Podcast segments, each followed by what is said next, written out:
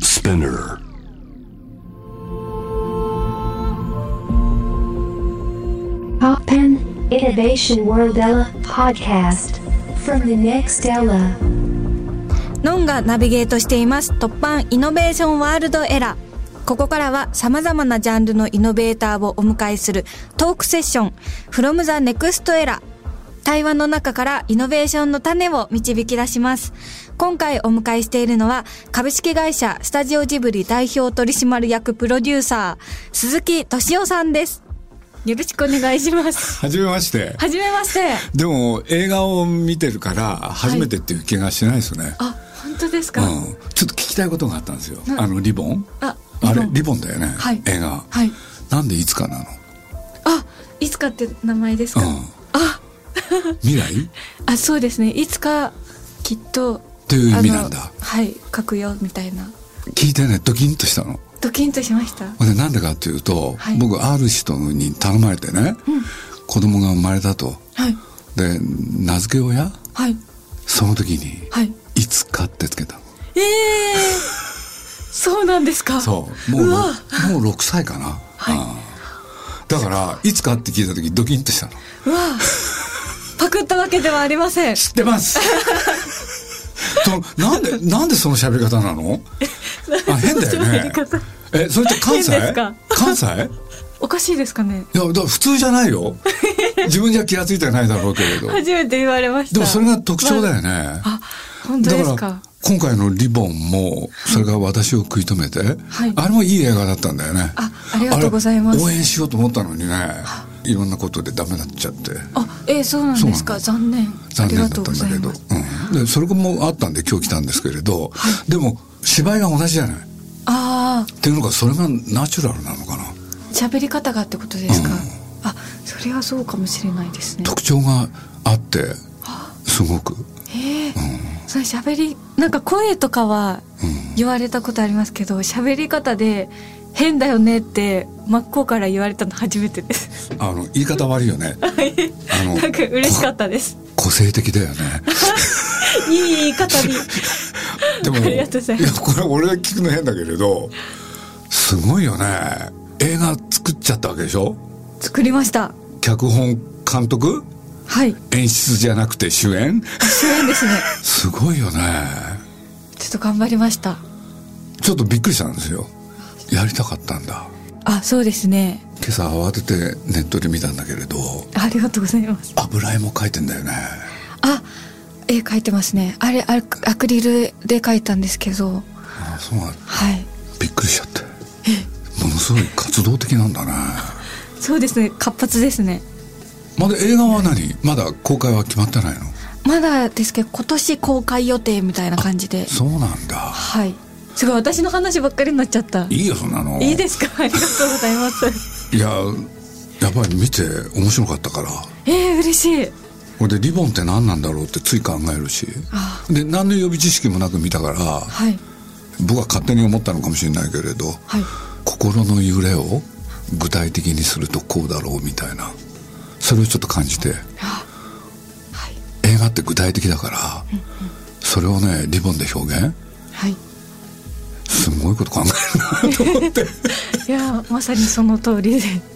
でそれをやった手伝ったのが樋口真嗣あそうですねあのリボンの特撮をで樋しょ口監督とで尾上さんも手伝ってるんでしょそうなんですよ尾上さんと二人でリボンを特撮してくれましたねえ合成でやったんだねまあ合成はすごい綺麗だよねそうですよねびっくりしちゃってありがとうございますいや映画って具体的でなきゃいけないと思うんであそうなんです具体的例えばさ僕よく言うんだけれど、いシンデレラは世界で一番美しいあはいって文章で書けばはい読んだ人はみんなそう思うわけじゃない、うんうんでも映像でどうやってやるんだよあセリフで言うのも野暮だしそう絵でね見せるには例えばのんちゃんが出てきて、はいさあ私がシンデレラって言ったって、はい俺はタイプじゃないよとか さでもそれを世界で一番美しいと思わせるためには、はいなんかやんなきゃいけないわけでしょ、でそれが映画の面白さだと思うしあなるほどでも心の揺れをね、はい そのリボンでっていうのはいやー独創的で面白かったああ嬉しいです宣伝もせあれ宣伝なのかなあのあそうですねあのいろんな監督とかさ映画と生きる映画に生きるとそいう応援 PV ですね何あのおじさんたち何あれびもっうくみりんしなます腹よの下ね長くしちゃってさ長くなってました白石和也さんとか さで俺ね実を言うとぶっあの片渕君って、はいやつが若い時から知ってるわけジブリにいらっしゃったんそうですそうよねそうそうブッチャーって言ってたんだけどぶっちゃだから宮崎駿も、あブッチャーまだ元気なのあいつ」とかって、えー、そんなそういニうッ関係クネなーんだムよがあったんですねそうそうそうそうええ改めましてあはじめまして鈴木改めでますしてあどうものんです 今もうすぐじっくり話したんですけどもええ日本のアニメーションが世界に誇るコンテンツとなんとなのは、ええ鈴木敏夫さんをはじめスタジオジブリの作品が世界で高く評価されたことにあると思います運が良かったのよなんかどういうあの改めてなんですけどテレビとかで知ってる方もたくさんいると思うんですけどどういう経緯でこうジブリが生まれてったんでしょうか宮崎駿っていう人がねはいもう全部喋っちゃうとね、はいもう面倒くさいから カリオストロの城っていう映画を作ってる時はい知り合ったわけよ、あそうなんですうね、ん、で僕は何やってたかって言ったら雑誌の記者あアニメージュっていうアニメーションの専門誌はいこれでね、まあ、それを記事にしようなんていうことで知り合うんだけれど、はい映画はね、まあ、無事完成して見て僕も面白かったはい、ところがはい、大ごけ今はもうファンがたくさんついてる後けになれってども、ねでも当時はねもう本当にお客さん来なくてはいものすごい赤字、うーんで映画ってそういうことがあるんだけれどはいのんちゃんもそれちょっ怖いよといくら内容が良くてもねはいヒットしなかったら終わりの世界なの後からファンがついてもダメよそんなの誰ごご歩パターン でもダメですねあ死んでからだもんそうですよね死んでからだったらいいけど さダメだで実を言うと宮崎駿もね数億円の赤字だからはい取り返しがつかないのよ俺そんなことをねなんとなくは知ってたけれどなんとなく付き合ってたわけ毎日会ってたからはい俺でまさか本人がそこまで思い詰めてるとは思わなかったけれどあ宮崎駿さんも思い詰めるんですそうねこれでねそりゃそうかややめようと思うって言うんだよねあ何何をって言ったらアニメあはいどうするんですかって言ったら、はいい、やだから鈴木さんに相談したいんだよって絵絵本書きたいってわけはいはいでなんでですかって聞いたの、はいいや家族を養うために あ養うためにこれでねはい無理じゃない絵本で そう養う無理なのよみやあのまあ皆さんね、絵本って売れないんですよってそっか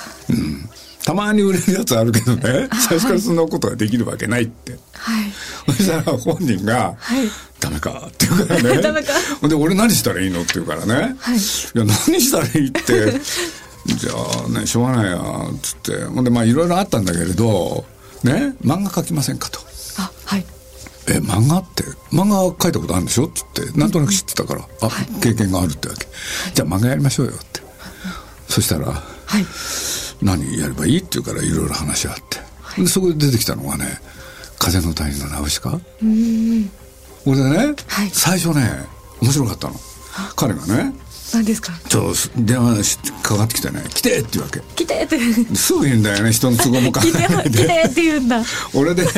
ね行ってみたらね机の上に3枚絵が並んでたの、あはいそしたらねなナウシカの原稿だってわけ、一番左にね、はい今のナウシカの漫画って見たことあるかどうかすごい細かいのよ、これでね、はい言うわけ鈴木さんさこの3つの中でどれがいいかなってわけ、で一番左にあったのが今のやつね、はいはいそうこれ書くのに大変なんだよってわけはい一日に1枚上がるかどうか分かんないあーそんな時間をかけて書かれてたそう漫そうそう画だっそうたんですねでもね一番右見たらね、はいなんか隙間だらけなのあね、なんかスカスカなのよあスカスカで名前は言わないけど当時ね流行してたある漫画家の描き方にちょっと似てるわけおおでこれならね1日24枚描けるってわけ はいはいこれでね、はい真ん中がね、はいその中間あー中間でこれだったらね、はい一1日5枚はいけるかなおお鈴木さんどれがいいって言うから、な見たらこれに決まね一番こ そう複雑なやつこれに決まってんじゃないですかっつったら、やっぱりそうかって、はいでもこれだとさ月にね月刊誌まあ僕アニメージュって月刊誌だったから、はい1か月に24枚書けるかなってわけ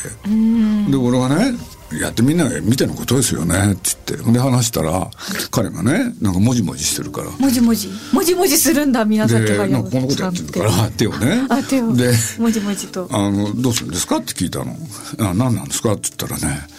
これってね1枚はいいくらぐらいもらえるのもじもじした後にそう。で、俺がね、いや、まあそれは考えてなかったんですけれど、まあ、そうですね。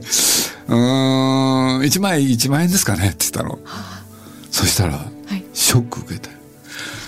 1万円なのって。俺1日かかるんだよ、これって。そうですよねで、24枚書くじゃない。はい24万でしょってわけ。はいまあそうですよって。俺ね、一家4人なのよって。 ロンの帰りね、ロンで家のローンも払わなきゃいけないって。いや、だけどしょうがないんですよ、っつって。で、当時ね、漫画家のね、一番、なんていうの大家たちっていうのがね、有名な作家たちが漫画のね、大体7万円から8万円だったの。で、もう説得しなきゃいけないじゃない。はい新人は普通3000円なんですよって。本当にそうだったの。そうなんですねそれの3倍もあるんだからってすごいでも書くなら俺ものすごい時間かかるんだよ鈴木さんって言うから、まあ分かってますからでそのうちになんとかしますからとかなんか言って、はいそれで始まったのがね、はいナウシカなんですよ。そうなんだうん、これでねまあこれいろいろあったんだけれどじゃあそれをアニメーションにしようか、ということで僕もアニメーションの仕事に関わるで鈴木これさ細かんからい話するとね、はいまあ本当はね宮崎駿っていう人がカリオストロの城の後、そういうわけでなんかね、まあ、当たるものは作れないっていう評価になっちゃってたから、そうするとねなかなかね、アニメーションの関係だとかそういうところでは、彼にねチャンスを与える人はもういないのよ。で俺はねそのことあんまり深く考えなかったの、あそうなんですうんね一緒にいるとね楽しかったの。あなるほどもうそれだけ。 それでね、ね、なんとかね、会社をだまくらかしてね、お金出させて映画作ろうと思ったの。俺でね、ナウシカって始まったんだけれど、でやってたらね、本人がね、鈴木さんさ、って言うから、なんすかって言ったら、鈴木さんこれアニメにしたいんでしょって言うから、いやそのつもりでやってますよ。皆さんだってアニメーション作りたいんでしょって言ったら、俺ね、考えたんだってわけ。何考え、何考えたんですかって。はいアニメ化を目的としてね、はい漫画を描くっはいてさってわけ、漫画に対して失礼だよねっていうのわかりますかはい漫画をねもっと尊重して書くべきだと俺は思うって、でななんなんですかそれっつったらね、やっぱりそれって良くないよって、俺は漫画として書くからってはいはいねあのアニメーション化のことは一旦忘れてって言われたのはい言われたけれどね、内緒でね進めたあすごい それで彼を追い込むわけ。 俺でね、作らざるを得なくなる。ああそういう構造だったんですねそう。俺でやってみたら、まあ簡単に言うとこれがね、おかおかげさまでお客さん来ちゃってね。それでね、彼のところにもお金がね、入るようにね、あの出版社だったから映画のことあんまりよく分かってないのよ。だから契約書作る時にね、映画がヒットしたらはい監督のところにお金が入るようにしたの。あえー素敵これ誰もやったことなかったの。あすごいです俺威ね張るけどね。イノベーションですねそう。そしたらね、もう露骨に行っちゃうとね、はい鈴木さんどうしようってわけ。お金が入ってきた彼は。か入ってきたよかったこれでね、なんと、6000万円も入ったのよ。はあ当時のおすごい金でね。はいそしたら彼が、ど、どうしようってわけ。気が小さいから、あ気が小さいんだ結構気が小さいのよ。そうなんですね6000万円なんていう大金はね、見たことないわけ。はいはいこれさどうしようって。鈴木さんと二人で山分けかなとかねくだらなくて言うわけよ俺でね俺だってねっていうわけ車が大好きだったあそれは車も欲しいけれどあはい家もねはい建て直したいしってでもそんなことやったらみんなから評判悪くなるよねって で俺にねあ鈴木さんにね相談があると、やっぱりこのお金の使い方でね、評判は良くもなるし悪くもなると、なんかいい案ないかなってなんか素敵な関係ですねで俺がねアイデア出したのあ高畑勲っていう人がね、はいアニメーション映画作るって言ってたのに九州柳川っていうところで、そしたらやってるうちにねアニメよりもドキュメンタリーを作りたいって言い出してはいでも誰もお金を出す人がいない困ってたわけ、 はい皆さんあれにお金出したらどうすかねっておいい案だってそうすると俺なんか評判良くなるよねって考えてる のは自分の評判だけなんだよね4番のこと考える方だったんだ、でも大事なのよ大事ですよねやっぱり見栄を張るっては いほんで本当はこうしたいんだけれどそれを我慢してこうするって大事じゃん大事ですねこれでねね、はい高橋さんにね「よし俺はお金を出す」って言ってあでこれがね「柳川ホリバリ物語」っていう映画になるんだけれどこれがねわけのわかんないことになるわけ。あいえ6,000万円ね、はい普通ドキュメンタリーって俺調べたの、はいそれまでドキュメンタリー映画って、もう具体的な話でね申し訳ないんだけれど、日本で最高は3,000万だったの。うーんそんだけあれば倍あるんだからね6,000万、うんね、はい十分だと、はいそしたら高橋さんってお金使う名人なんだよねななんですか全部使い切ったんです全か部使い切ったけど半分しかできてない わけあらあらあ らどうすんだ俺でねその一方ではい宮崎駿はね直しか作って成功したんだけれどはい僕に言ってたのもう二度と映画は作らないってえー、なんでですかもう嫌だって嫌だったんだでなんでって言ったら友を失った映画を作るっていうことはね、はい嫌なことも言わなきゃいけないあ友達に対してあはい俺が鈴木さんこの直しかでね何人の友を失ったか分かってるってだから俺は二度と映画は作りたくないってあるんなら俺はねある監督の下でスタッフとして働きたい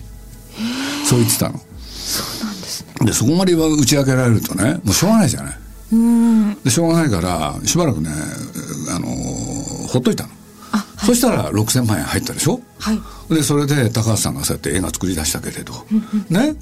半分できてないのにさ、お金もうないわけじゃないどうしよう鈴木さんって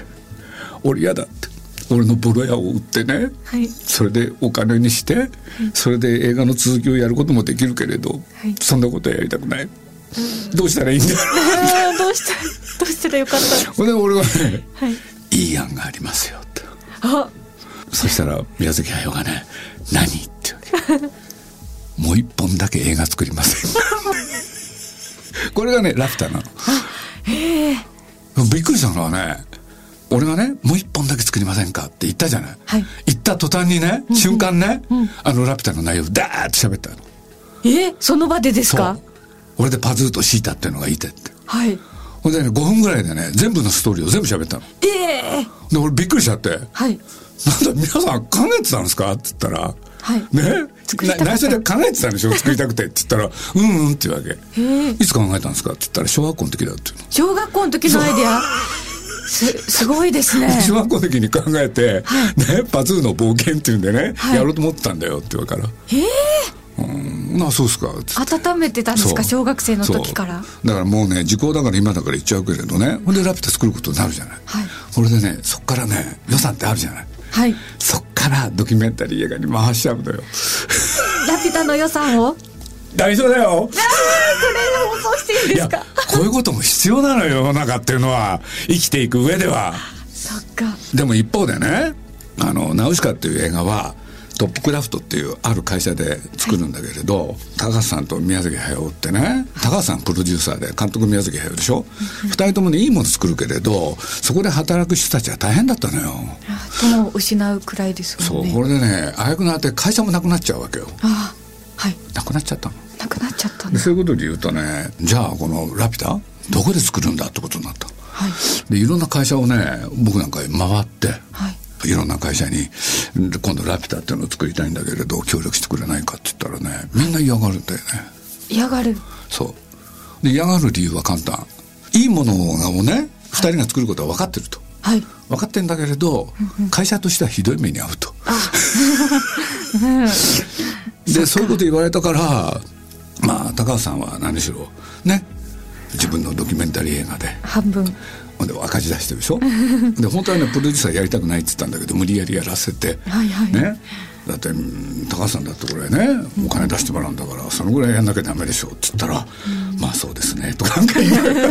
やりたくないけれどもそうそうそうそうしぶしぶでね、まあ、まあ名前だけ出してください本質あのあの中身は僕が全部やるんでっつって「じゃあよろしくお願いします」って、ねこれでね高橋さんとねいろんなとこ回ったんだけどどこも引き受けてくんないそうなんだはそれで高橋さんがねいこうなると鈴木さんって何すかって自分たちで作るしかないですよってえってあ何をですかってスタジオですよってそれがねスタジオジブリ誕生の秘密なのすごいそうなんだそうはいありがとうございます フロムザネクストエラー前半が終わりましたあそうなんだはいはい、突破イノベーションワールドエラー、ノンがナビゲートしています。今回の From the Next Era は、スタジオジブリプロデューサー、鈴木敏夫さんをお迎えしています。後半は、スタジオジブリの最新作、そして、鈴木敏夫さんが今、かい活躍されているステージの扉を開けた、突破ストーリーを伺っていきます。いや、突破ストーリー、さっき聞いちゃったような気もしますけれども。そうだよねえースタジオジブリのそんな、えーたんはい誕生の秘密誕生秘話は先ほどでも本当なん聞だかよせていただきましたがさっきの本当にすごいです ね本当で一気に話は飛んでねはい「ああや」っていう映画を撮ってあーやと魔女 えこちらは今月4月29日に公開となりそうなの宮崎吾郎さんが監督を務められジブリ初のフル 3DCG 作品ということでこれがねはいびっくりしちゃったのはい面白いんだよねあ面白かったです拝見しましあた見たはい拝見しました面白かったでしょ面白かったです可愛かったあやあやが悪い子でで五郎ってねあんななんていうの面白く作る男じゃないの よい どういうことですかやだってあまあ映画をねはい「下道戦記」っていうのと、それから今のなんだっけあれあのー国立小坂あって撮ってきたんだけシリアスなどそうそうそうあのしっとりとしだかたら映こ画ので「すあーや」はねはいのびのびと作ったねすごいあの楽しかったです楽しかったでしょ、はいこの時代を生き抜くにはあれしかないよねそうですねだから僕ね本当はものすごい心配だったんだけれど、はいね、彼が本当に面白いものを作れるかどうかっつって、だけど面白いっていうだけじゃまあ説得力ないけれど、 ね、僕自身はねあの女の子は、まあ、ジブリもなんていうの女の子を主役にいろんな映画作ってきたでしょ、はいでそれは理由があると思うわけ、理由がうん、でそれ何かって言ったらねのんちゃんはそうかもしれないけれど、なんて言うんだろう「魔女の宅急便」ってね、あれ1989年かなはいそうするとねそれが確かね平成元年かなんかなのよ。あそっか89年っそうてそう平成の30年間はいジブリっておかげさまではいいろんな人に見てもらって、もう本当にね僕としては助かったんですよ。 まあそれは置いといてよくさっきの苦労を聞いてるとなんかそう感慨深いですで、一気に30年経つんだけれどね。はい これで何が言いたいかっていうとね、なんて言うんだろう。主人公が全部、ほとんど女の子はい例外なく。そうですよねで、なんで女の子になったのかって、いろんな人に疑問に思われて。はいやっぱりね、まあ僕も長く生きてるでしょはいそうするとね、やっぱりあの平成の30年間、女の子はどんどん変わっていった。ああでね、全く変わんなかったのがね、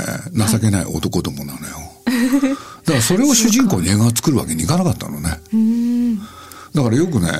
なんでジブリは主人公は男女の子なんですかってはい言われるんだけれど、はいやっぱりその変わっていく女の子たちはいを追いかければ、やっぱり面白い映画作れたんですよ。うんだからそれで言うと、今回のあーや、はいいや、また新しいジブリのキャラクターに、うん魅力が変わったんじゃないかなっていうまあこれは僕は宣伝の立場として はそれを言いたいはいいやーだけど本当にねうん五郎がいいの作りましたねうんああやって憎たらしい子でしょすごい憎たらしくてあれ五郎そのものなんだよね、本当はね、ああいうやつなの。そうなんですかでそれを隠してんの よ。嫌なやつなの。俺でね、あのね隠してゲド戦記とかあの国立のんとちゃかんも作っただって映画作ってまた作る可能性あるわけでしょはいやっぱり映画監督ってね憎たらしいやつが面白いもん作るんだ よ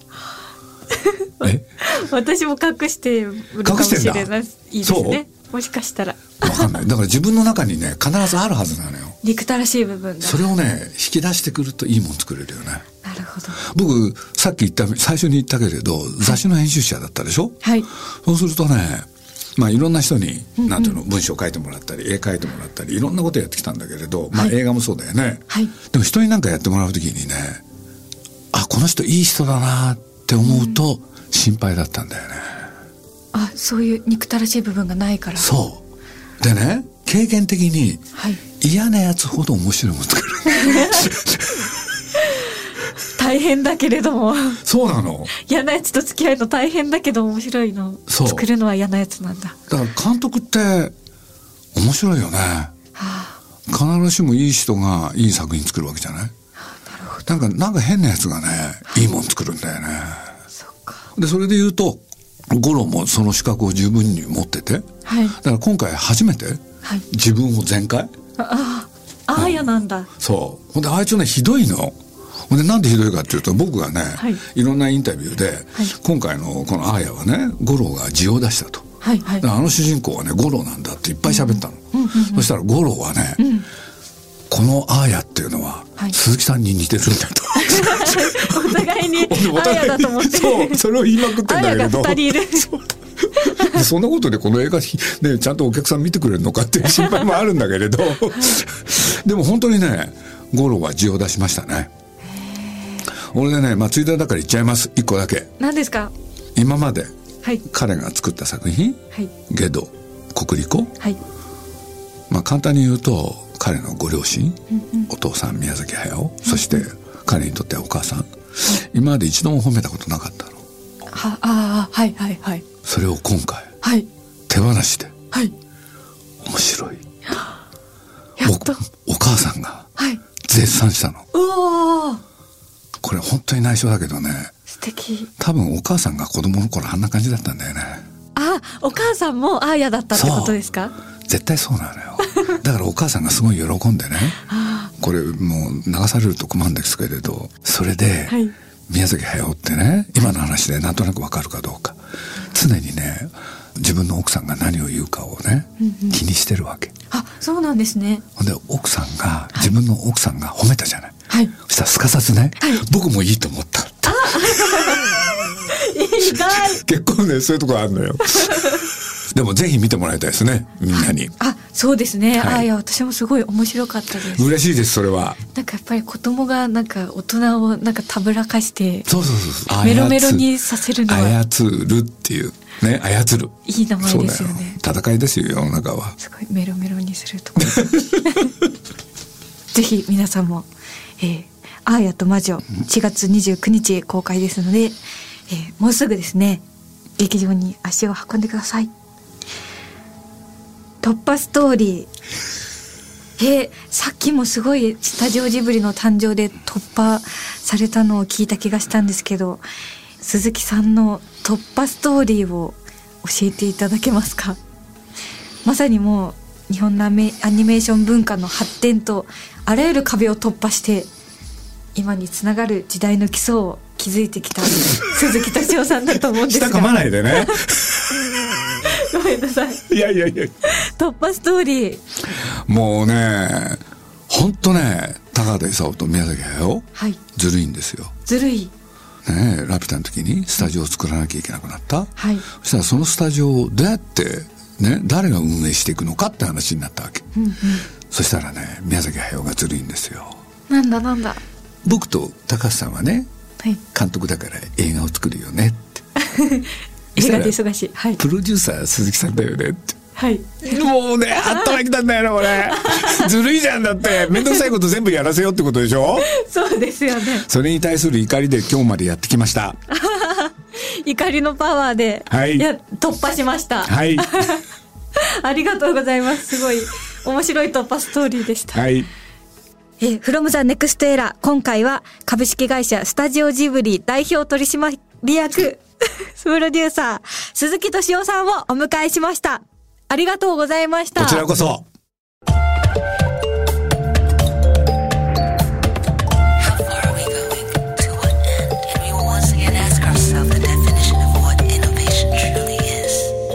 ポッパンイノベーションローリーラー、オリンゴ.3 J-Wave。